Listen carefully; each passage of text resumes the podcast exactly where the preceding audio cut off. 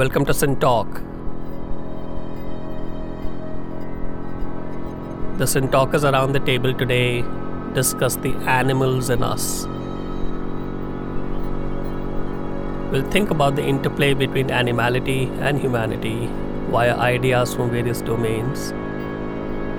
Are we animals, and to what extent? And how can we say? Where do the werewolves live when we do not see them? Is the difference between animals a difference of sense organs? Are there repressed animals inside us? Are humans an evolutionary pivot? What role do and have animals played in our self-imagination? How is the hierarchy between various animals conceptualized? What does it mean to be humane towards animals? What is the future of the animals in us?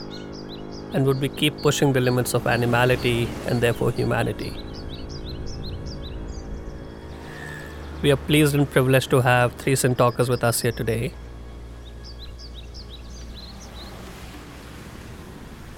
Professor Peter Arnds. He is a specialist in comparative literature and is at Trinity College, Dublin.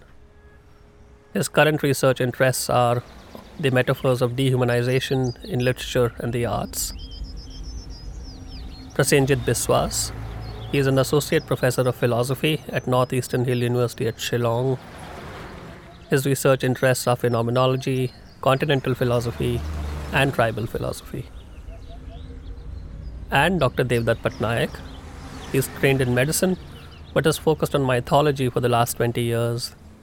He lives in Mumbai.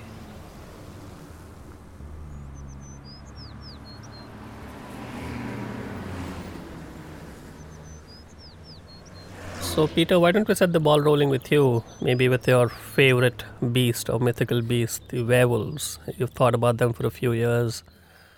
What are they? I mean, how does one think of them in relation to human beings? How has it been thought of historically? Um, help us get a picture, and we'll we'll maybe use that as, as a proxy of sorts to just think about animals in general and animals inside us. Yeah, you're right. It's uh, one of my favorite topics. Uh, the term werewolf um, is interesting in itself because it combines um, the vir of Latin, which is vir, which is man or human being, and uh, then wolf, obviously. The Greek had a term, lycanthropos. Lycanthropy is derived from that. It's the same concept, lykos, the wolf, anthropos, uh, the man, the human being. Um, so, so werewolf is etymologically, it is just wolfman. Wolfman, exactly, right. Yeah. Um, the history of the werewolf is is uh, quite long. It goes back at least to myth, to Greek myth. The myth of Lycaon specifically, where um, the king of Arcadia was turned into a, a wolf by Jupiter for dishing up human meat to, to the god, and was banned into the form of a wolf, um And and exiled to the silent fields, howling only like a wolf. So there's a loss of speech that comes with it. Uh, the myth then becomes a biopolitical reality in the Middle Ages, um, uh, where people were expelled from the city for their crimes and uh, conceptually turned into wolves, into werewolves. Um, the old Icelanders had a term for that, the varg, the V A R G, varg, Vargus, um, an Anglo-Saxon um Also, the Vargus, um, which is um, the wolf and the outlaw. So it's it's the creature, it's the, it's the human being expelled into the state of nature, outside of the reach of human rights. Um, this is a political werewolf. Um, the the werewolf then becomes a psychoanalytical paradigm under Freud. Freud is Freud's case study of the wolfman. It's a philosophical paradigm. So it, but it, all it, of these notions uh, yeah. presuppose the idea of civilization and culture, don't That's they? Right. Because yeah. there is yeah. some kind of some circumscribing, and people are inside and outside that. That's right. There's the um, the animal inside us, which is implied here, which which shows in in in the imagination. The animal shows on the outside as well. Um, but is it but, always uh, this uh, notion of exiling somebody from the inside to the outside, or there's this element of everything being outside being considered as uh, something like werewolves or animal-like as yeah. well? Well, exile and migration are big parts of this, uh, I'd say, in, in literature especially, but uh, also in this biopolitical reality of the, you know, the human being expelled into the state of nature. But it does become an internal conflict uh, in in the nineteenth century, in the twentieth century, under Freud especially, and but also in literature. If you look at a text like Jekyll and Hyde by Robert Louis Stevenson, there is a There's a there's an internal conflict here, yeah, right, between the animal and the human. Right. Um, so the animal could reside inside. Yeah, the animal that resides inside us and that sometimes appears um, if we don't suppress it. So I think the psychoanalytical side here is huge in terms of repression and and release of repression. Uh, so so Freud and, and Jung, they're right on target here in the early twentieth century. And and, and does all of this refer to werewolves, or is mm, there is there? I think the the werewolf is a is a sort of broad category, at least in my thinking. Uh, when when you look at popular culture, though, the werewolf is specifically Um, Uh, something between a wolf and a man, but uh, but, but all of this seems to have a tinge of the villain or the evil, right? I mean, is there is there something virtuous about it? Something in, virtuous in... about werewolves?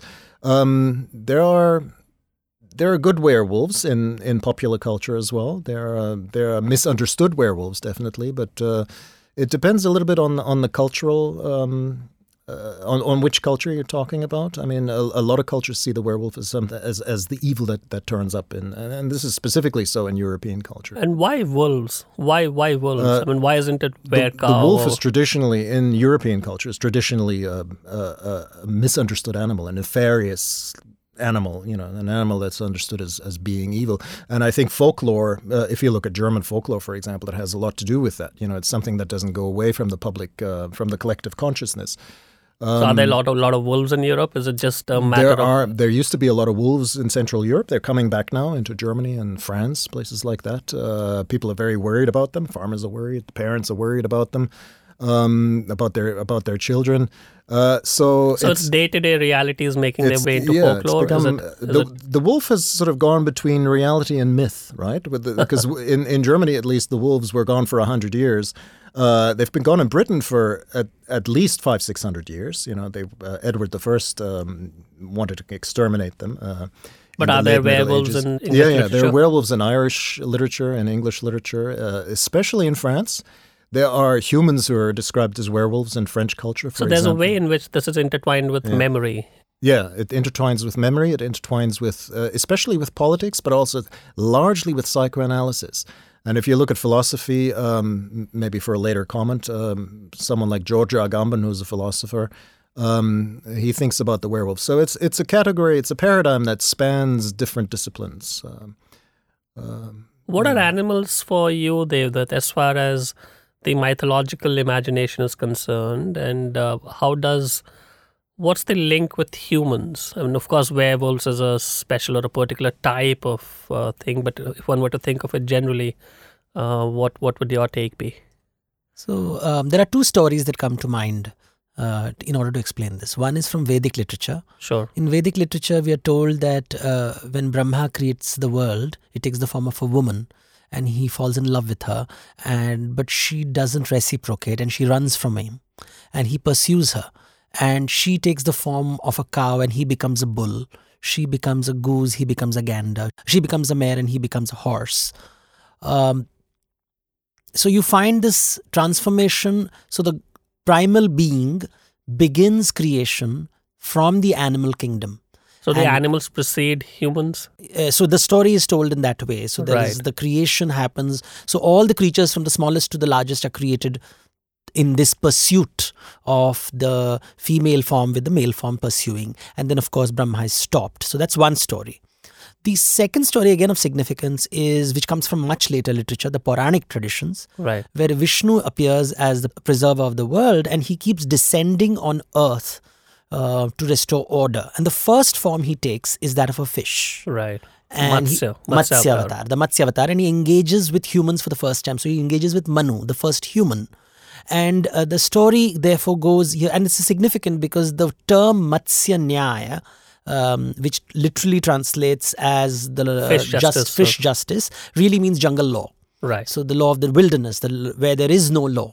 Uh, and so the fish comes and Manu, uh, the fish tells Manu that save me from the big fish. Matsya Nyaya is, in the jungle, the powerful feed on the powerless, and that is okay. But he's asking Manu that you, pro- I am the small fish, so protect me. And that is seen as the beginning of civilization, where the helpless is being taken care of by the powerful. Right. And therefore, there is the... Uh, dis- there's an inversion of There's sorts. an inversion of, from Prakriti to Sanskriti. Right. From nature to culture. Uh, so but s- is it a form from to transition, Devdutt? Because, you know, I mean, you don't, it's not like a flip, right? You don't go from one to the other. Does the animal still no, the anim- stay? Is the jungle still within us? Is the jungle continues? Does it continue to be within us in some shape or so, form? Uh, one can say, see, this is the difficult question because um, if you look at from a uh, Indian philosophy angle, there are two schools of thought. Right. Um, and what came first? So the first is, did uh, matter come first? Did nature come first, or did human consciousness come first? Or consciousness came first, right. Not human consciousness, but consciousness. And that's the thing, like, you know, thirteen billion years ago, the world came into being, five billion years ago, the earth came into being, four billion years, life forms appear from whatever we know as of now.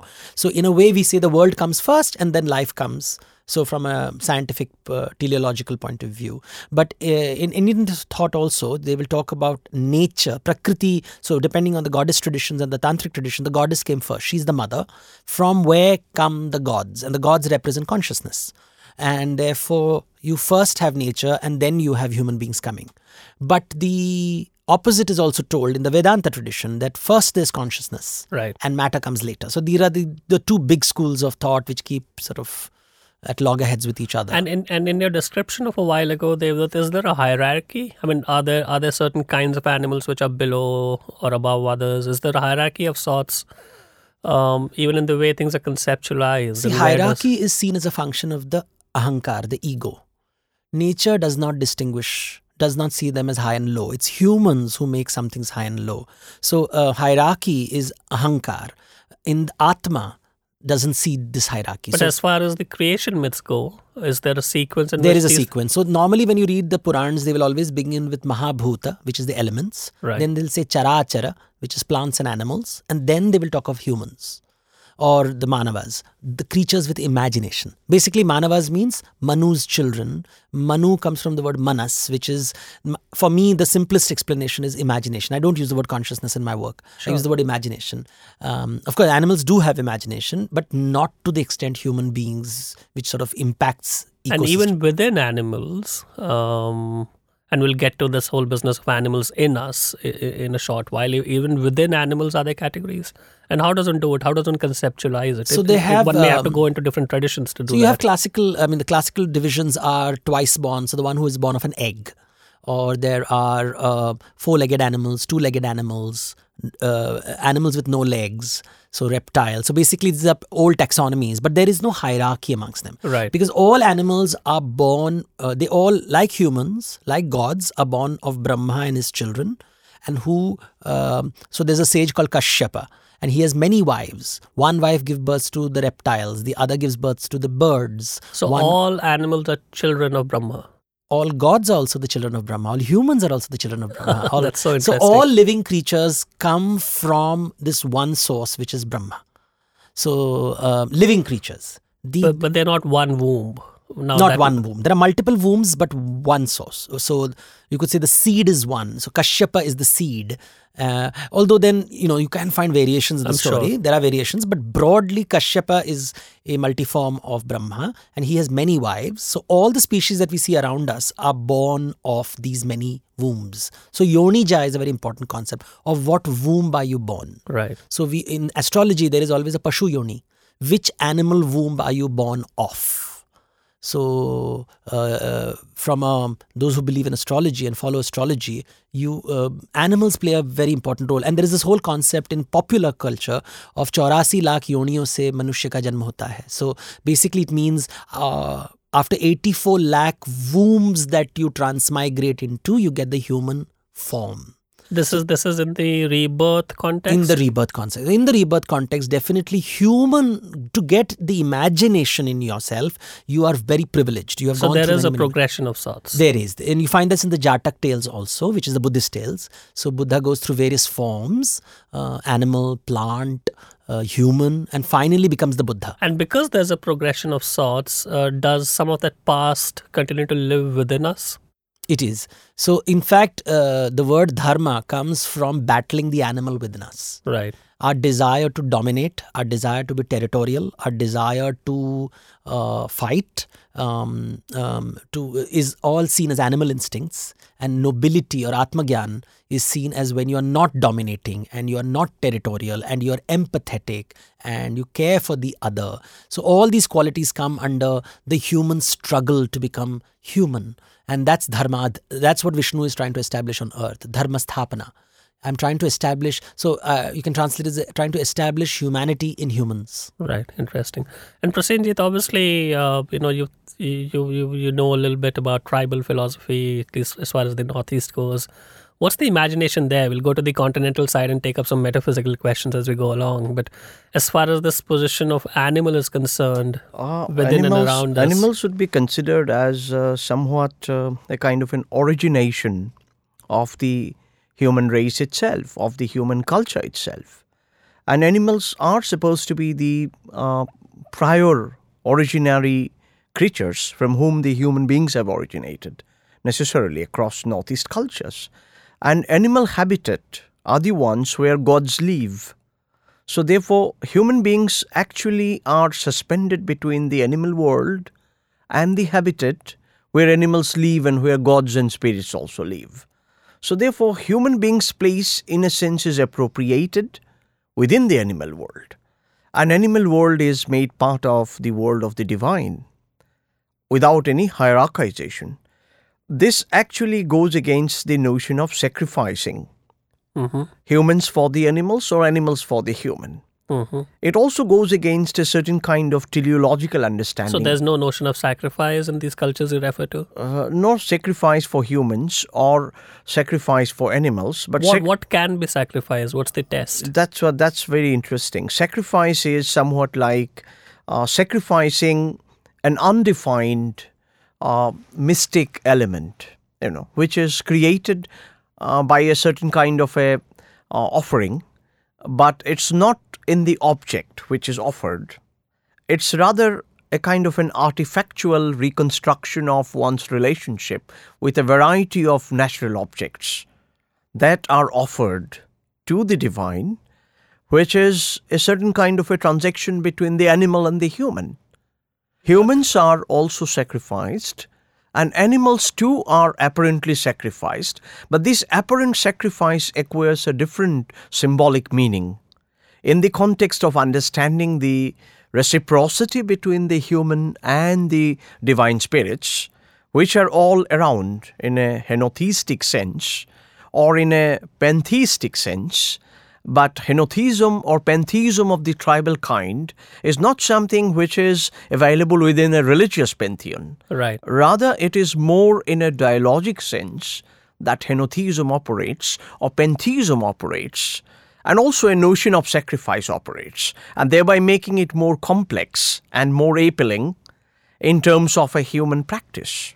I think the notion or the way in which Peter spoke of werewolves, they somehow almost seem like parasitic creatures. Yeah. And in in your description, there's an element of symbiosis to the whole thing. I mean, Obviously. there's there's coexistence yes. and so on. Mm. Is is there the parasitic imagination as well? I mean, are there are there are there bad animals? I mean, offering animals for curing someone in that sense, whenever there's a question of healing. Mm-hmm. Either healing the animal, an animal who is suffering from certain kind of a liver disease, other animals, insects, worms or larvae are offered as sacrifice to the divine spirits, and even for curing human bodies and ailments, ailments uh, comprising of uh, usual ailments and also specific gender related ailments. So what's the underlying metaphysics of all this? I mean, uh, why, underlying why metaphor is, is one... this relationship with the blood, relationship with the basic constituents of the universe. Mm-hmm. One can see a kind of an primal imagination among the tribes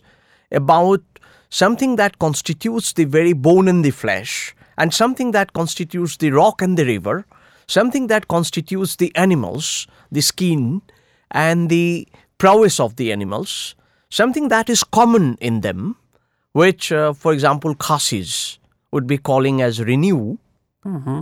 Mesos would be calling as Slomaina, Tlomaina, and uh, there are Apatanis. They will also, you know, call it in a certain way in the in the, by by calling it a kind of an intermediary world between the divine and the lived world as pensum, you know. So there are these complicated structures of meanings around uh, understanding the basic composition of the flesh and blood in tribal cultures of Northeast. Are there hybrid beings? Because the werewolf is a hybrid being. It's it's not just an animal or not just uh, man. So long as we there's no keep... concept of hybridity, although there's a concept of part fish and part woman, mm-hmm. part tiger and part man. How is that different from hybrid? So uh, the, if, if there's a fish woman... Uh, hybridity would um, mean that both the properties are shared. Right. Properties are shareable, interchangeable. But here properties are not shareable or interchangeable, but it's a transformed kind of a property that a plant man or a tiger man assume. So what is, what is tiger man like? A, a tiger man is a shaman who comes to cure a person who is suffering from incurable illness, who is terminally ill. Are these temporary beings, or do uh, they? Do they? I mean, do they, whether whether they just appear as Tiger Man and disappear, uh, that is not known. That is mystic. There is this mystic shamanic practice attached to these kind of transformed beings, which are part plant and part human, or part fish and part woman. So I think the thing that I'm trying to understand, Prasenjit, is what does it mean to be part this and part that? I mean, they, I mean we are, are they... just calling it as part. The sure. part is not composing a whole. The part is not becoming a total description of a being. But at the same time, part is remaining as part, experienced as parts, uh, in terms of certain processes of life. And at the same time, not being able to say teleologically from where it arises and from where it disappears. Yeah. So, so again, if we think of this in part terms, uh, Peter, what what are the parts of a werewolf? I mean, is there what what what of a werewolf is man? What of a werewolf is wolf? Um, or is that not clearly question. distinguished? No, I th- uh, li- listening to the two of you is very interesting, because especially the, uh, the the notion of sacrifice that you mentioned is interesting in terms of werewolfism as well, um, because uh, as Giorgio Agamben in his famous book Homo Sacer um, instructs us, you know, the Homo Sacer is the one who cannot be sacrificed. He's he's the werewolf, um, the the person expelled from the community for for their crimes, um, typically murder. Uh, they can be murdered but not sacrificed. Uh, they can, can be, be killed. He can be killed by anyone, but he cannot be sacrificed um, because they because lack he's a certain considered kind of to purity. Be unclean, and he's already with the gods. So the wolf part of, of that is is the unclean part, and this is where your your toxic animal comes in. Yeah, the parasite, the wolf, in, uh, is a very ambiguous metaphor. He's considered to be a parasite, a vermin. Um, in Wyoming, they call them. They call the wolf varmint. Yeah, um, right. But uh, at the same time, the wolf is also uh, in in many cultures uh, revered. Uh, thinking of Mongolian culture, for example, or of tribal cultures in North America, or thinking of the National Socialists, you know, to to to whom the wolves were uh, were stalwart and strong, and and they were revered. Um, Adolf Hitler, um, to, you know. saw himself as a wolf, not least because of his first name, Adulfer, Athelulfer, which means the noble wolf. So there was a whole lot of sort of wolf worship going on in National Socialism. Um, but uh, but the, the vermin side of the wolf is interesting in terms of this this monstrosity that comes about here, yeah, the wolf man, you know, as a monster. And my question to you would have been, you know, is there the notion of of, of monstrosity in tribal uh, cultures? Instead of your... monstrosity, there is this notion of being a trickster. A trickster, trickster. yeah. yeah. Exactly. A wolf man can trick a man or a wolf. But the wolf is not technically the European trickster. The European trickster is the fox, ah. le, le renard right. in French, right? So right. the wolf is always considered as something uh, really bad or uh, but, stupid, or but, but not a trickster figure. But fox is a different character altogether. Uh, but in, in, the, in, in Europe, the, it's the trickster figure. Yes, yeah. yes. So instead of being uh, some kind of a uh, monster, yeah. it's a trickster. Yeah. Which can play around with the human beings in a right, playful right, sense. Right. And therefore, there is a coexistence between such tricksters mm-hmm. and the humans mm-hmm, mm-hmm. who often appear for resolving some of the problems that yeah. human beings cannot resolve. Right, yeah. So, Prasenjit, what stands in for evil? What What's the image of the evil? the image of the evil would be somebody who comes and destroys something. Mm. And that is mostly there in the peasant society of the Northeast India. My work on evil points out how peasantry constructed the notion of evil, the tribal peasantry, the tribal peasantry which is involved in an exchange relationship with other powerful communities, and in terms of those exchange, exchanges, they are on the losing side and they are not able to bargain for their product a good just price for themselves, and therefore they construe the idea of evil, which is largely coming from the outside space and trying to uh, sort of get into their own sacred spaces and try to commit some kind of a sacrilege by coming from outside in the form of an outside spirit. But even outside spirit is not considered as monstrous. Rather, they are considered as visitors who visit you in certain times of the year, especially when harvest is ready. So relatively more benign imagination for everything. Uh, you cannot call it benign, but at the same time, it's very pragmatic, right? You can say. Yeah. So what what is the what is the relationship between animality and humanity as far as you go? Uh, from animality standpoint? And humanity are both coextensive in the so sense that they lie that, on one spectrum. Uh, they you cannot say in one spectrum, because it's possible that humans understand the animal suffering, which is not possible in Western culture. Mm-hmm. Most of the tribals understand how their animals are suffering, how their insects are suffering, and how an insect is looking for its partner. And there are very sad songs and beautiful poems of insect meeting its partner, and how larvae gather in a certain season of the year, and how these larvae wait for the human beings to be captured by human beings. So what So what is animality, Prasenjit? Uh, animality is this rich experiential repertoire of dealing with multiple kinds of insects, worms, larvae. It's a kind of a subjectivation, a kind of a subjectivity, which is a liminal subjectivity. Which is different from the subjectivity of being a human being? Which is, uh, yes, it is different from the embodied human subjectivity, because this liminal subjectivity is dealing with some creatures who are not human, but they are getting humanized in the process of Uh, being incorporated into the repertoire of their relationship with those insects and worms and other such smaller characters over the ground and under the ground. So, uh, Devdutt, in the way you described it, and I know you don't like the word consciousness that much, but e- even if dif- different animals come from different wombs, uh, are their subjective beings different? Are they thought of as being different? Is, or is the Chetana or whatever the same? So, um... you see, as you move from the world of the Mahabhuta mm-hmm. to the Jiva, so Jiva is a living creature. The living right. creature has hunger. That's the definition of a living being. You have hunger uh, because you want to eat something, and you can also be eaten. Therefore, right. you have fear. So hunger and fear are the two characteristics. You could be predator and the prey. The predator and the prey. But humans have the extra faculty of imagining. And because they can imagine, they can imagine an alternate reality. An alternate reality where they are not predator, where they are not prey. So the biblical line, lion shall lay with the lamb. The Indian counterpart is Vagh Bakri. Vagh right. Bakri being friends, the tiger and the goat being friends. Right. Only when there is uh, no hunger can such a world exist, hmm. where there is coexistence. So I can imagine a world without hunger. So this is a world of abundance? Uh, so it is a world of whatever I want. It can be also deprivation. So it can be a world where there is no food to the world where there is no hunger. So, so where extremes. Does evil enter all of this, Dev? See, I mean, evil as a concept is... Is it, a, is it tied to the notion of animal or it's not? N- see, evil is a Judeo-Christian word. Hmm. It is found in uh, mythologies that believe in one life. So when you live one life, anything negative that happens to you right. um, is considered to be evil. Because how so do you explain? So there is no equivalent in the Indian tradition? Because you have rebirths, everything is explained through karma. You right. don't need evil to explain. So evil is a concept to explain things. Um, so you have de- the words like demons which are used today is because of the colonial translations. Sure. So the Asuras and the Devas both are born of Brahma. They are Brahma's children. Right. Devas live in abundance. And therefore, we somebody called them gods. But devas are just devas who live in the sky with abundance. The asuras live under the earth. But the difference is the asuras want what the devas have. And that is where the problem starts. They they take, they the want. The devas don't have desires? They It's already satisfied because they have the wish-fulfilling tree. They're the entitled. They're uh, the kalpavriksha. They're the kalpavriksha. They have everything that they desire, so they don't want anything.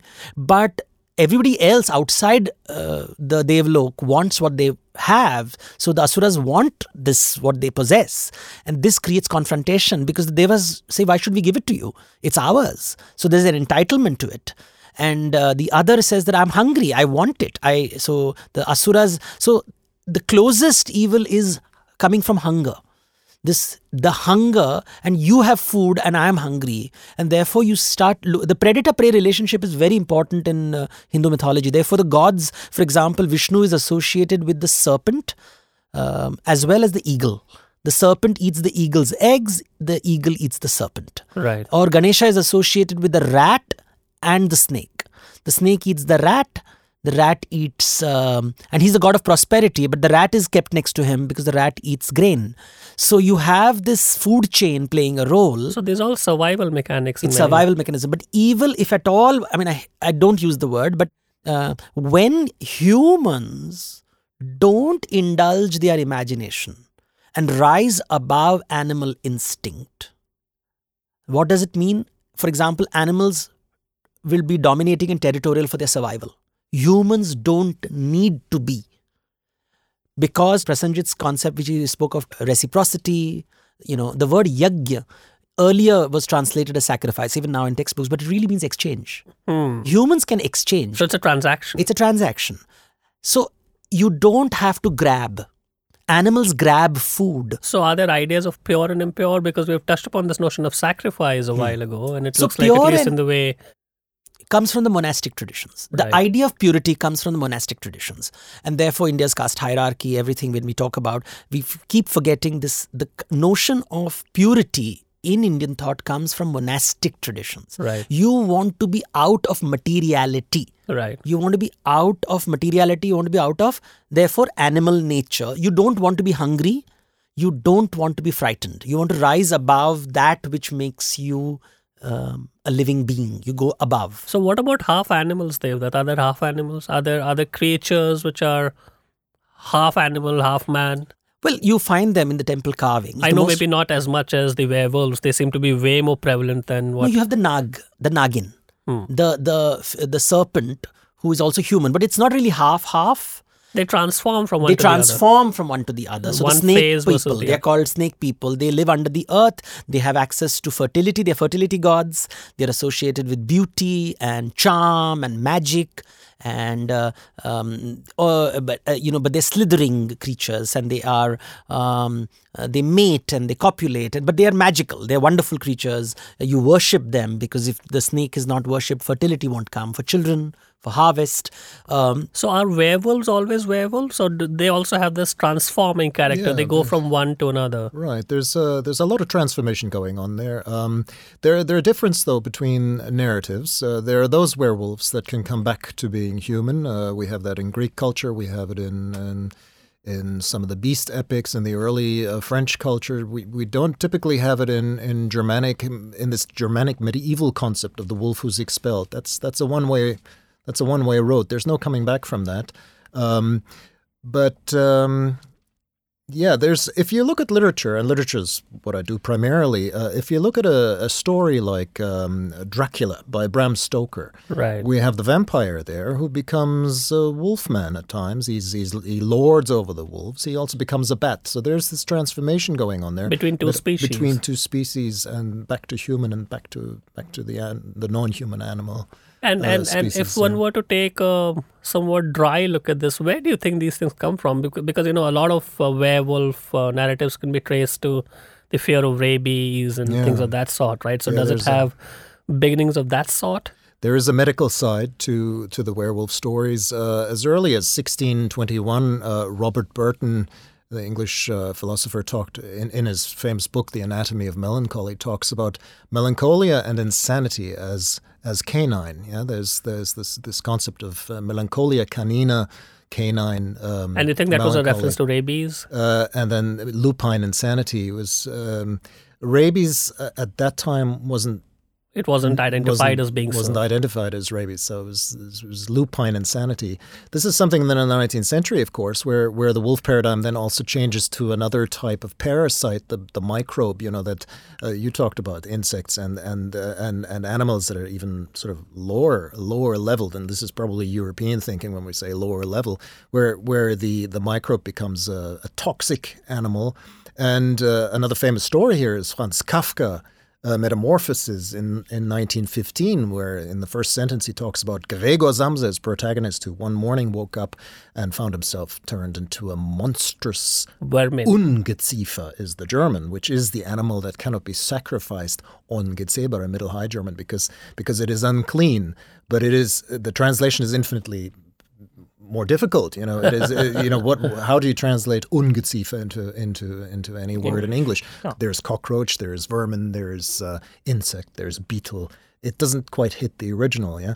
But there you have a, a different type of transformation away from this whole. It's still the same location. It's still the Homo Sacer, you know, the human who becomes expelled from the community. So there's an element of disease. So yeah, somehow if there's man an element gets of disease, disease exactly. They kind of tend in those directions. Exactly, yeah. So that's where the the whole werewolf uh, werewolfism becomes a, a disease, uh, a discourse of medicine and, and disease, yeah. And um, yeah, the Ungeziefer, I mean, Kafka was very savvy because in nineteen fifteen he seems to herald the racist discourse uh, thirty, uh, twenty-five to thirty years later, where humans were dehumanized in concentration camps as precisely that, as Ungeziefer, as lice, you know, uh, animals of the, the lowest order. So this is where literature and politics come together very closely, I'd say. Where are you on this, uh, Prasenjit? Because, you know, I mean, obviously there's been yeah. a meaningful amount of work in philosophy on trying to grapple with the limits of humanity, right? What does it mean to be human? Are there, are there limits? How does one think of that? I mean, there has been some thought about limits between the humans and the animals. Right. In terms of Deleuze's famous notion of deterritorialization. To go towards the animal world is a kind of deterritorialization of the human world. And similarly, human world can be deterritorialized. What What do you mean when you say that? Deterritorialized is to move beyond the notion of the species, move beyond the notion of a, of a herd or a pack or a collection, and to look at it as if uh, it's a kind of a, uh, a spectacle of differences. Let's say in a pack of wolves, you can see the stripes moving in a hazardous manner. In a collection of human beings, you can see multiple colors. So much so that there could be a kind of an optical illusion about the very presence of the animals as well as of the humans. Right. And this is the experience of deterritorialization. Now, deterritorialization doesn't necessarily lead to Homo Sacer. Homo Sacer is a kind of desubjectivation. As Kafka talks about transformation of humans into animals, and then from the desubjectivated animal, one tries to recover the human subjectivity through the human language and but, through certain other kinds of mediation.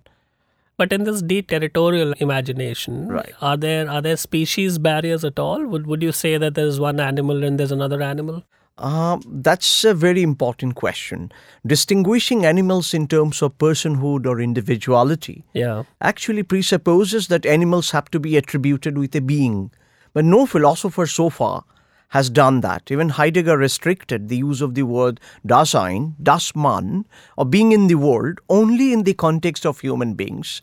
Because human beings have consciousness and language. Animals do not have language proper. But whether they have consciousness and how their consciousness manifests is a very important question. So one aspect of consciousness in terms of their intentionality, in terms of their drive towards the other, in terms of their variety of functions, one can see that animals have something very much in common with the human beings. Both of them share uh, an immunizing system or a system of immunization. And animals have a certain kind of an autoimmunity. But if this autoimmunity is developed in the human being, that results into a certain kind of a carcinoma and certain other kinds of, you know, diseases, uh, yeah, mutations. Uh, so whether autoimmunity leads to a mutation and the mutation is a genetic mutation, does it mutate the phenotype and the genotype? These are deeper questions that are being asked in protein engineering and in D N A sciences. Because there are there are all kinds of bacteria and all kinds of species living yes, inside us. No? Inside us. So therefore... So there is no such thing as... Uh, the species barrier that we apparently see is a kind of an optical illusion. Uh, if we use uh, an, an Indian metaphor, it's like Maya looking at us as humans, different from animals, is a certain kind of an ontological ignorance, as Can Shankara would like to say. The, the non-difference between me and the other all the time haunts us, our very sense of being and very sense of individuality. Heidegger also would agree to that, or any other phenomenologist for that matter. The phenomenological distinction between me and the other, me as a human being and the animal as a being, is something that really is a blurring point. The more we make the difference, the more the differences get blurred. And that's a strange phenomenological consequence of our very process of cognition. And it's a limitation of our cognition itself, that we are continually making distinction only to blur them at the edges. So even in this case of uh, different animals coming from different yonis, mm. uh, you mentioned that the Brahma is the same. I mean, they, they share the same father. So there is, again, this interplay of sorts between difference and similarity, you know, in some way. It is. Uh, but, you know, again, uh, one has to see it in, because Hinduism uh, mythology, at least, is so vast. Right. For example, when you see Vishnu's avatars, his first avatar is a fish. It has no limbs. Second avatar is of a turtle. It has four limbs, but no fingers. The third avatar is of a wild boar, which has hooves. And then comes this strange creature, which is half lion and half human. Because, and this is, it has claws and hands, and then the human forms come. So you want to ask the question, is this progressive? Is it to be seen teleologically? Is a question that we have to ask. Right. Um, of course, then the caste angles come, because the first is a Brahmin, and after which comes the warrior, and then comes the hermit. So it's, you know, sure. There are many things to be seen over here. But uh, what is interesting is the hybrid form of uh, Narasimha, the lion man, comes as a solution to a problem. Not in a, it's so it's not a monster, you know, normally you would see this, but it is a solution to a problem, because a man wants to categorize the world saying, I don't want to die at the hands of an animal or a human. So the Vishnu takes the form of something which is neither human nor animal, so or both animal, uh, and therefore solves the problem. Uh, but you see, what is interesting is, while we are at one level can see a movement from, and because you do see here stories where somebody is kicked out of the heavens from Svarga and he transforms into a reptile on earth. Oh. So you see that the, is there a, a there's you know, a downgrading. Downgrading. However, when you see the Shiva stories, whenever somebody shows animal instincts, a territorial behavior, his head is cut off and replaced by an animal head. Right. So Daksha Prajapati's head is cut and replaced by the uh, that of a uh, ram. Uh, um, uh, and uh, if you see Ganesha's story, who blocks Shiva's passage into the goddess's ter- territory, if I might use it, he cuts the head off. Again, it's a territorial war, and he replaces it with that of an elephant. What so, do you think? What What is the move here? Um, to me, this is the conversation is constantly about rising above the instinct to dominate and be territorial. Hmm. Which is seen as the animal instinct, but in humans, it is seen as a form of ego. The manifestation of ego. Hmm. As long as it's in the animal kingdom, it's fine. But the moment humans display territoriality and domination and pecking order, ego, ahankar comes into play. And that is what I think is being constantly alluded to.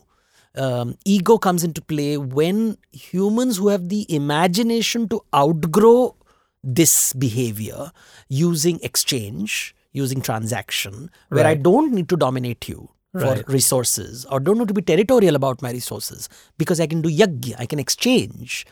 Then, um, so exchange or yajna is con- linked to dharma, which is rising above the animal instinct. So all that imagination, yajna, so manavas, all come sort of together.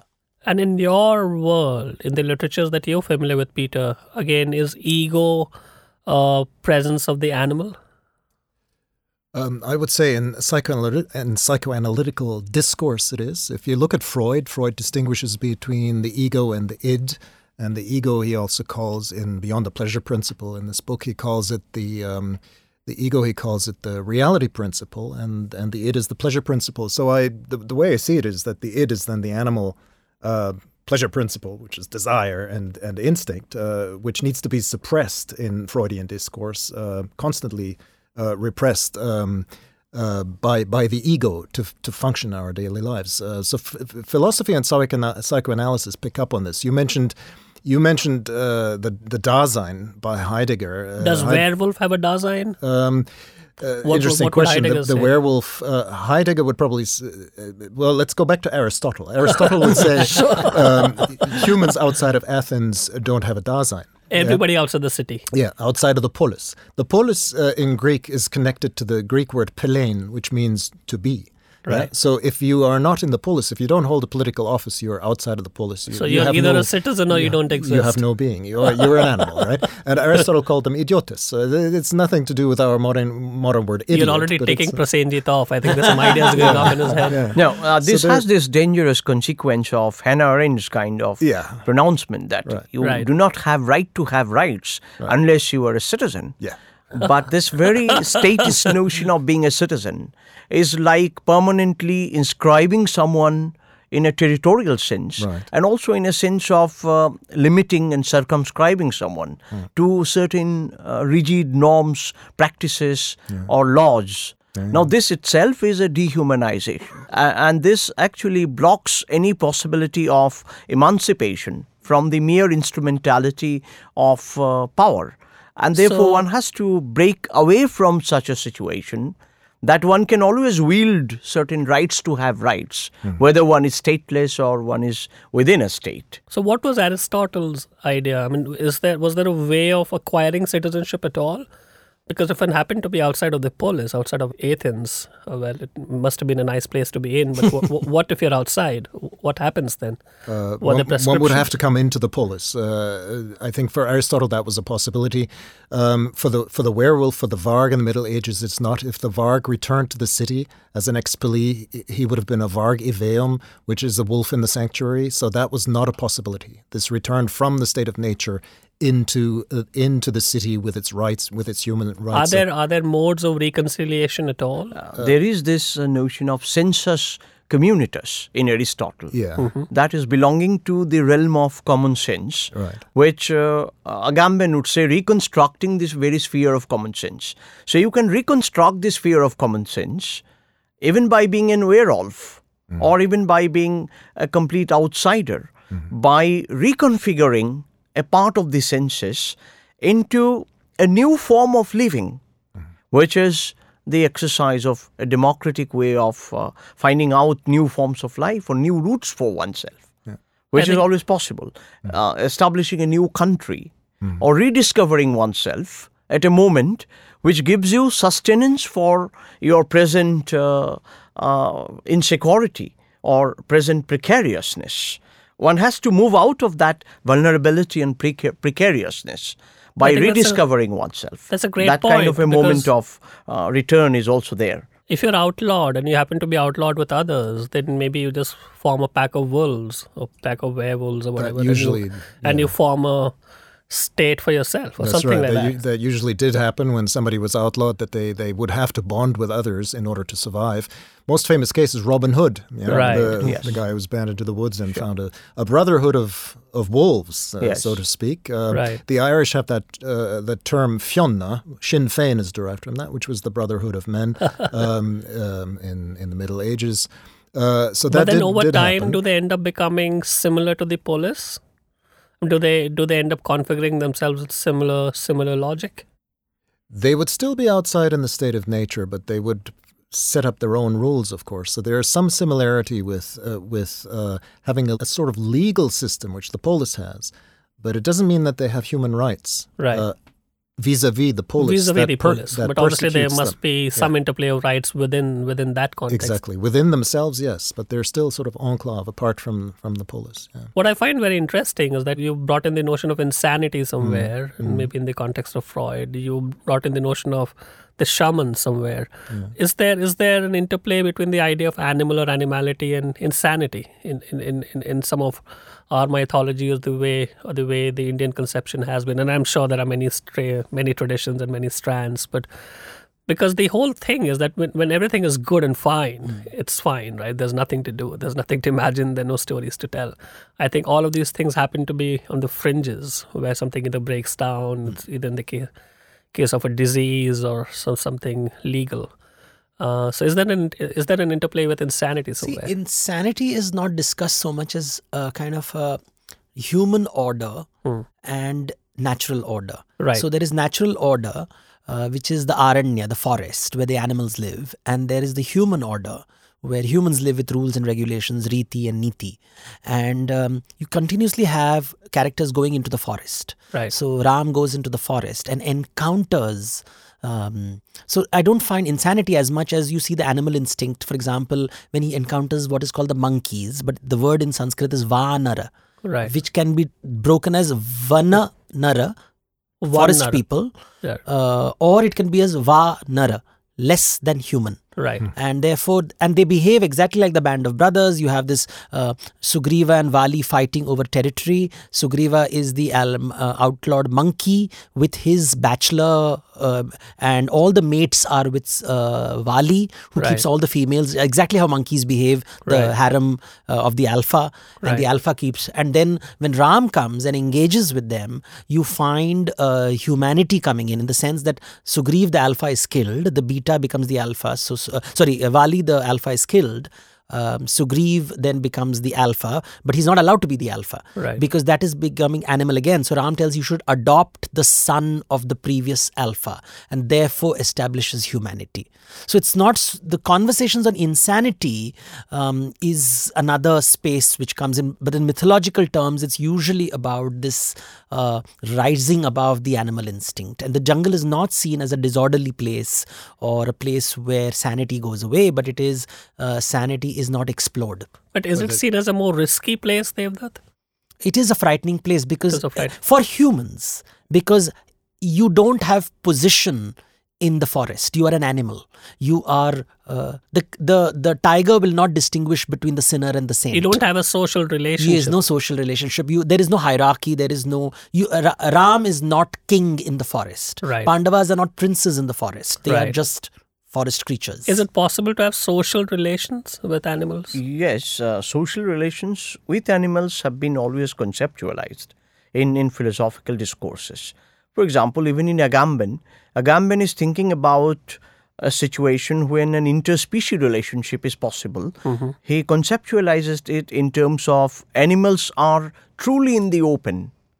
Truly in the open. Truly in the open. Human beings are never in the open. What does that because, mean? Uh, because Trust animals are bound to do that. But you'll have uh, to explain animals that. Can uh, expose themselves to the open. Human beings are always abandoned to their own wishes, to their own desires, to their own being. So human beings have inside, outside. Human, human beings, beings have, have inside, outside, and human beings are abandoned in a certain way, abandoned to themselves, and that's an existential predicament. Right. Animals don't have it. So they are truly in the open. So the space between humans and animals now can be negotiated.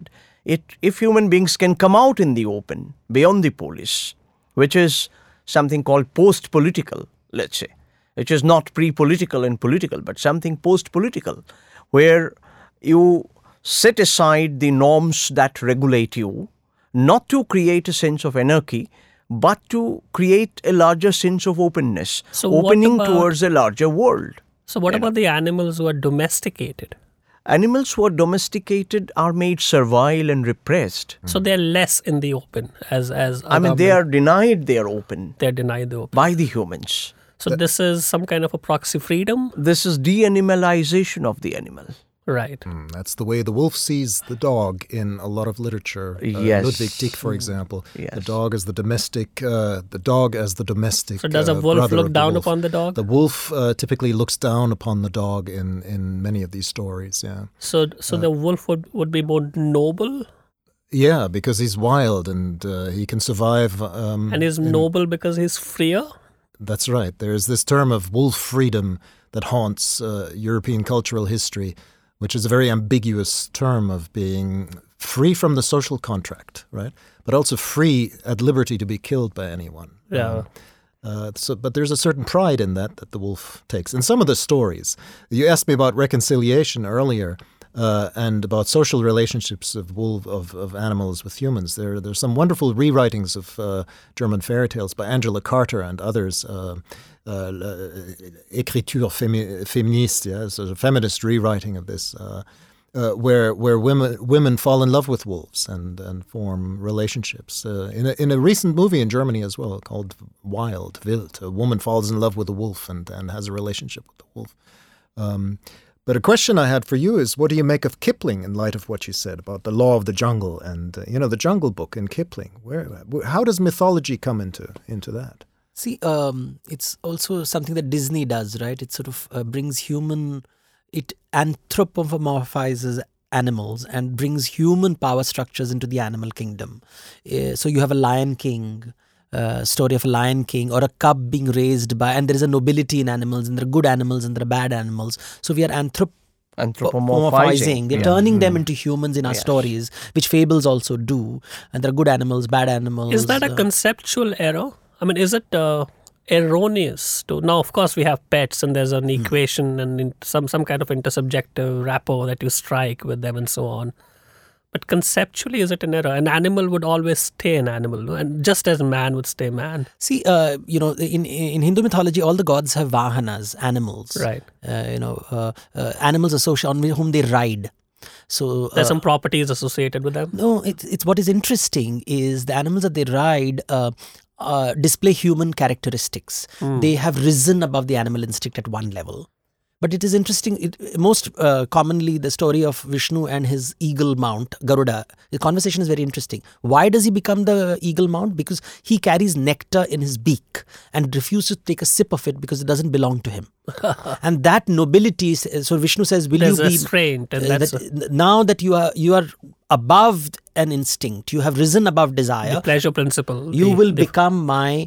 Will you be my Vahan? And he then tells Vishnu, I, you want me below you, but can I also be above you? And he becomes... So Vishnu says yes, and he becomes the banner.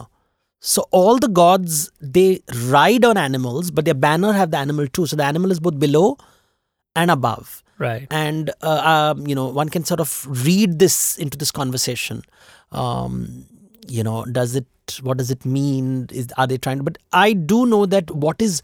When you say Brahma Vidya, in the very Hindu sense of the term, it is rising above animal instincts. The ability to empathize. Empathy is a very key, key term. Sahanubhuti. Um, Atmagyan is to be able to empathize with everything.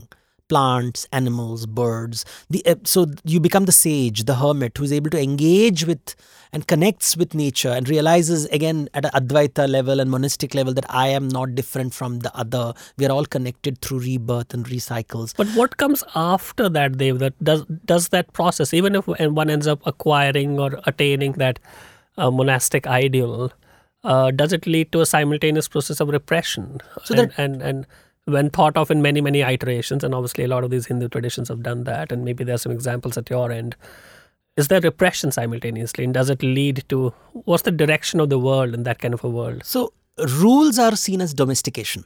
So you domesticate. So humans are domesticated animals. We have been, while the hermit is seen as someone who rises above, right. um, you know, so the polis would be seen as rules and regulation, if crudely, because the Aranya and the Grama divide is there. But if I follow the rules voluntarily, for out of empathy, the same action makes me superhuman. So that's a result of some kind of inner transformation. So, yes. So the, uh, it is not that I follow the rule, which is normal domestication. I have domesticated you into being obedient. So it's obedient. Not extrinsic, it's, it's intrinsic. Not, it's out of empathy. So the same act can be performed out of compulsion or out of empathy for you. As in a road, when I'm traveling on the road, I let the other cross the road first. Is it can be because the rule says so, and therefore I have been domesticated animal. Like given a chance, I would like to pounce and go first, but because the rule says so, and there'll be someone who'll judge me for breaking the rules. Um, um, but uh, you see that in, in Hinduism, there's no concept of God and judge and rules because of this reason. Right. Because you are uh, supposed to evoke the divine within dharma. You, and therefore, when you uh, evoke the divine. What is divinity? It comes down to empathy. Right. Will you give your flesh so that another animal will live? So that it is the ability to rise above hunger and fear. It comes down to hunger and fear. Will you, therefore, the uh, a god is someone who takes away your hunger and takes away your fear. And if you have outgrown your hunger and fear, you have risen above the animal instinct and therefore re- reached the realm of the gods. Where are Not, you on this, Prasenjit? Where are you on this question of repression? Because, you know, one way to think about this is, you know, from wherever it was fourteen billion years ago, five billion years ago, four billion years ago to today, and obviously, hopefully, there are billions of years later. Um, can one totally suppress the animal inside us? I mean, the animals also suffer a lot of depression. For example, when an elephant dies... Yeah. The other members of the herd, they come and they adore, keep adoring him. For a long time, they keep mourning. They come and touch their, you know, the lower end of their jaw with the trunk. Right. And uh, elephants carry this sense of depression for quite some time. And also elephants do cry, I have seen, if one member of their pack dies. But that's intra-species. Uh, no, but uh, this kind of an emotional because expression. Because even the werewolves... form these packs, right? Uh, I werewolf think you, is a kind of a rather a kind of a mythical creature. No, sure. I think the point is that within species, intra-species, there is there is empathy. You you relate to each uh, other in some um, shape or form. A little bit, even within the species, there is empathy, but that it gets extended to other species as well. Right. That's the important point. Elephants do uh, set up their relationship with other wild animals as well.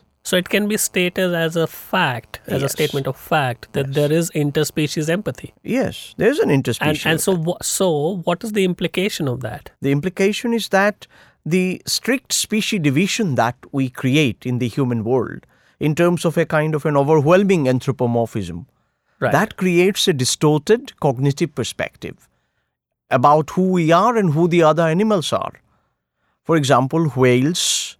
and even dolphins, the way they communicate with human beings, or certain other animals who come very close to the human being in terms of their emotional responses. Unless those responses are recorded, they are appreciated, and they are represented properly in the space of shared emotions, we won't be able to extend our humanity beyond our own species being. So we should not be species chauvinists, which is... Uh, Speciesism. Yeah, species chauvinism. Uh, we, we should be able to touch upon the heart of a bat as well as the heart of a rat. And that probably takes us to the current innovations of enhancing the animal capacities. Right. By changing their neurons, by implanting certain things in the animal body. Not just in service of humanity, but in service of the larger natural outcome of it. And you mean this uh, not just at the level of imagination, but you mean it. You mean it biogenetically. Biogenetically, and also very imaginatively. That's a creative kind of an evolution, evolution which is not controlled by nature per se. Yes.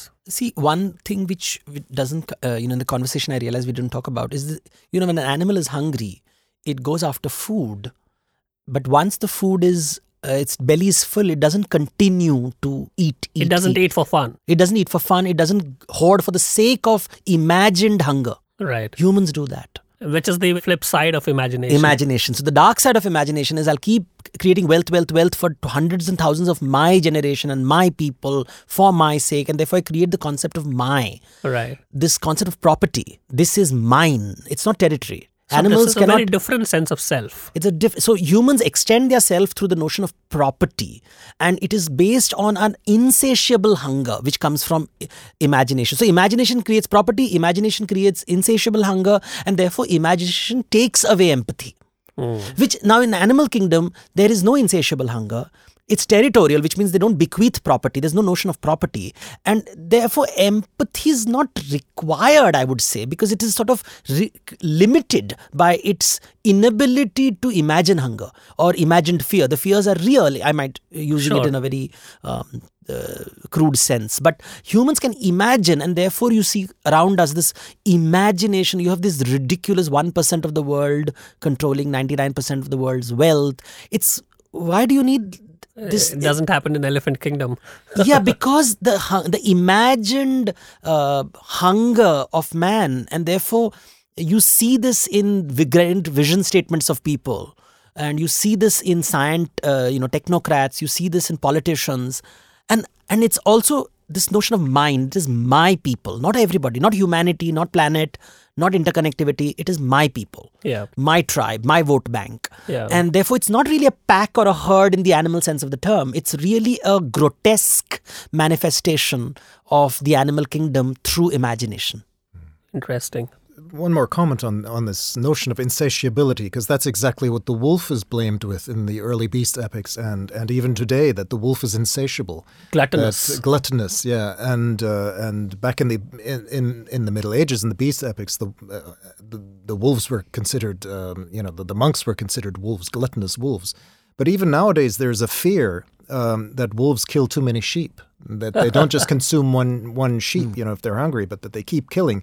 And apparently that has been observed. Mm. Um, and I'm not sure. So in that sense, wolves are not animal-like. Yeah, exactly. Um, exactly. At least yeah, the yeah. other animal. Right. So, but the, the other thing you you picked up on is the, the, the this this notion of the projection, the human projection mm. onto the future, onto territory, uh, land use. I think one of the fundamental differences in perceptions of, of wolves is between uh, sedentaries and and nomadic people, between the indigenous mm-hmm. and between, um, you know, the people who have developed this sort of sedentary culture. You know, they're so they're the ones who are afraid. And this is something that happened as early as the paleo the, the transition from the Paleolithic to the Mesolithic age, when hunters and gatherers became sedentaries, sedentary farmers. The the fear of the wolf was on the rise because right. of because of shared food mm-hmm. uh, interests and and territorialism. Yeah. Um, So this notion of extraterritorialism. Uh, so wolves Deleuze became villains when we ended up settling down somewhere. Yeah, they were made. Uh, I mean, there was a, there was respect and fear of the wolf um, earlier on in the Paleolithic age, about thirty, forty thousand years ago. Uh, but as soon as settlement came, the, the, this fear was that then became prevalent. Um, this ecosystem thing, I don't remember correctly, but there was this Yellowstone experiment where the wolves were reintroduced. Yeah, yeah. Right. And new species emerged because yeah, it became exactly. an ecosystem, because it was the predator was an important right. part of the ecosystem. Of yeah. So perhaps because humans are producing too many sheep, mm. you know, the killing is sort of uh, nature's way you of know, balance. I mean, I'm just arguing. It know, just struck me as when you mentioned it. There's a, there's a book now out by Robert uh, Winder or Winder. It's called The Last Wolf, where he argues that with the killing of the last wolf in, in Britain back in twelve ninety or so, you know, Britain became uh, a land full of sheep, and and Britain's power, rise to power, is directly linked to the killing of the last wolf um, in twelve ninety, because the sheep then became, you know, that it was, became like a, a country of happy formula. sheep and, no, and, and wool production, you know. But it is basically the what you accuse the wolf of becomes you. You become yeah. that wolf. You become the wolf yeah, and, and, with an insatiable appetite. You know, it's like a so werewolf. Human beings. Right. So the so the British uh, men replaced the wolf. Uh, yes, and w- with the with the last wolf gone, you know, the, the sheep were happy, and and uh, it, all of Britain became one sheep, one big sheep farm, and and hence the rise to power. This is one one theory, you know. That, but it's that, an interesting theory because it just brought me back to the werewolf, right? Yeah, you yeah. killed the wolf and you became the wolf, and you know, in a, right. in a, in a very that's so interesting. Right, right, right. Um, social, uh, you know. Right. But then you, you can look at other metaphors also. For example, ant hills, hmm. that colonies of ants, how they keep spreading, yeah. and the more they spread. They spread in the interest of sustaining the ecosystem. So therefore, it's not really limited to one episode or one anecdote of killing or eliminating. Rather, it's a self-perpetuating narrative which is substantiated by actual animal behavior, from where we have to learn a lot. In fact, the language of animals, the signaling system, and the way they communicate with each other, that leaves us with a lot of cues about communication itself, on which we need to really go for the next frontier of research in understanding the very nature of human language. That language is not just governed by a set of rules. Interesting. That language is open to the nature. That language can communicate moving beyond the frontiers set by the language itself. That language can touch upon itself and move beyond uh, self-referentiality and then movement forward. Uh, that kind of communication can be seen in the animal world, which we should carefully notice and should bring into certain kind of programming about our language, and which can go into our natural languages as well, if we really take that into account very seriously. Well, so that's, that's how we can look at the animal world in a far more interspecies there are ways, relevant ways. Things to be tapped into. So what's the future, Prasenjit? Why don't we end with that? What's the future? The, what's the, the future, future is of, of the animal in us, of, of, of this instinct in us? I mean, it, it seems I mean, like a necessity. This entire language of instinct and this entire language of us and them is a remnant of Enlightenment discourse. We have to come out of this Enlightenment notion of the self and try to see whether we can become altruistic, whether we carry the same genes or the memes that animals have, and whether we can enter into a more responsible relationship between us and the animals so that the boundary between the species could be neutralized a little more. And in the coming generations, it can be entirely opened up. But this is not a world of tamed and domesticated animals, right? Because there would be several animals, and there's so many species out there, right? right because that would continue to remain wild, and may, maybe rightly so. It's very difficult yes. to say. So, so we have to re resuscitate and regenerate the wild, actually, and have to go towards the wild a little more, and wild in a more human sense. Rediscover the human in the wild. What does that mean? It will mean that we would like to see a more virtuous animal world by learning virtues from the animal world itself. But that has to be reciprocated, right? It's uh, now reciprocation, like being kind to the tiger. I mean, something that to... remains unreciprocated also goes into our own story of self-love and self-preservation. Sure.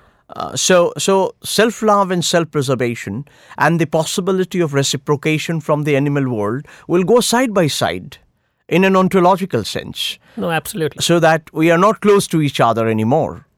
We are rather open to each other, ontologically. What's the future? What's the future, Peter? What's the future well, of this instinct? What's the future of the werewolf? What's the future of the animals inside yeah. us? I'm all for destabilizing boundaries, I'd say. So I'm totally with you in, in saying, you know, we need to we need to listen to the animal world, I think. We need to accept the animal world uh, within us uh, and be be... in proximity to animals in a better way than we have been so far. The, the, the mere sort of notion of uh, that we are the ones with language and animals are not is something that uh, it's time to throw overboard, I think. This is a, an old Aristotelian notion that only humans have, have language. Um, So the f- the future, I think, well, is language that, in a very specific sense. As, yeah. I mean, th- there's communication systems and there's language. There's communication again, and there's language. I mean, yeah, when if we define something, then obviously we have a good chance of defining it in our favor. Right, but exactly. I think it's defined that way already. So. I think there's hope for the future. There are sanctuaries everywhere. I'm I'm a firm believer in having animal sanctuaries and having sanctuaries for, for humans as well. What's so. your instinct on the myth of the werewolf? Do you the see myth this of the werewolf? Thousand years uh, out, two thousand years out.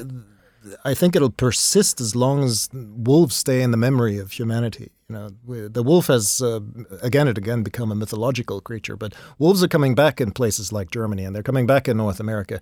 Uh, places in North America are being rewilded, which has a huge impact on uh, on the wolf-human relation. You know, sure. Places like Idaho, where the Nez Perce um, indigenous are are. You know, they're they're rediscovering their cultural heritage through the presence of wolves that had been gone for a long time in the lower forty-eight. Uh, Yellowstone is another example in terms of environmental uh, health. So they're not going so anywhere anytime soon. They're they're not going anywhere anywhere soon. I think, um, unless of course we have people like the American president who who uh, opens the floodgates to uh, to wolf killing, wolf culling. Uh, um, anywhere in the United well, States. Well, they've been around much, for a while, you know, so I think so they'll figure something problem, out. Yeah. Where are you on this, Dave? That will end with you. What's the future? What's the future of a lot of these questions? I mean, there is obviously a common strand to this, and you brought in the idea of instinct a few times. See, the um, the conversation, you know, from uh, is often technological. Everybody's talking about technology, but technology is actually just a sophisticated form of domestication. You're domesticating nature, you're domesticating humans through apps, through computers. It's domestication. It is, you see, in the animal kingdom, it's when they are part of the ecosystem, it's involuntary. It's involuntary reciprocity. There is reciprocity, but it's involuntary. It's instinctive. Humans have to learn voluntary reciprocity because our culture depends on nature. And therefore, culture has to take care of nature. This voluntary reciprocity is missing in the technological, technocratic narratives, which is about humans becoming parasites on the planet. we are becoming the parasite rather than having a symbiotic relationship. This requires a psychological intervention, not a technological intervention, not a policy change, but everybody's talking about policy, which is technological, uh, or an or an app or a computer or a thing. We're not talking about human mind going through transformation, which is, I feel, I mean, uh, I mean, it might sound chauvinistic, but the Indian thought of Atmagyan, Brahma Vidya, not the Buddhist way, which is saying that walk out of the world and become zero and, you know, moving towards uh, transcendence, but exchange, yajna, trans, uh, engaging with yajna with nature, exchange and communication with nature. I think we are not aware of our hunger and other people's hunger. Therefore, empathy comes down. So I the think, idea is not to float above all this, but to go but into to engage. The world. So empathy for me is where, how do we make people mo- and how does one empathy? get empathy? Uh, see, How does one become empathetic? If I find that answer, I will tell you. They, te- they teach it in Denmark, you know. They oh. teach it in Denmark. Oh, it must be kids. a course. Yeah, it you must can be take a compulsory a course. course. A compulsory ten-step process, I'm sure. I'm not sure the Danes are more empathetic than other people, but yeah. at least they teach I'll it. I'll domesticate you into being empathetic. yeah. You know, that's what this whole thing is like. I'll domesticate you into being good and I'll domesticate. How do you make it voluntary? And that is the million-dollar question. But that, whatever it is, it has to be voluntary, you know. It, the voluntary nature of it, it therefore is the it, because human animal. If you don't, if you force it down my throat, I will repress it. The animal inside me will want to dominate and fight back someday or the other. Uh, the other, I will not be domesticated. Humans will not be domesticated. Rules, regulations. Because we are animals, after all. And that is the thing. Our desire. So the animal in us refuses to be domesticated. It's Freud's return of the repressed. Return of the repressed. Right, so, exactly. you know, that's, we are continuously, the technological approach to things is about domesticating humans. I think we have to in, discover... In the name of freeing them up. In the in the name of freeing them up. So it, it, and the conversation is how do we discover our humanity? Right. Which, you know, the word dharma comes, therefore it's so subtle. The word is, you say dharma is sukshma, but sukshma doesn't mean subtle, it means psychological. Right. It's a psychological, but it's a personal journey. It cannot be a... education system, because absolutely. that is domestication again. So it it's is one by one, person by person, self person by self. By person, yeah. Interesting. I think that's a good note to end this on. Thanks to all of you for making it, and we look forward to having you soon again. Thank you. Mm, thank, thank you. you for coming. Thank, thank you. you.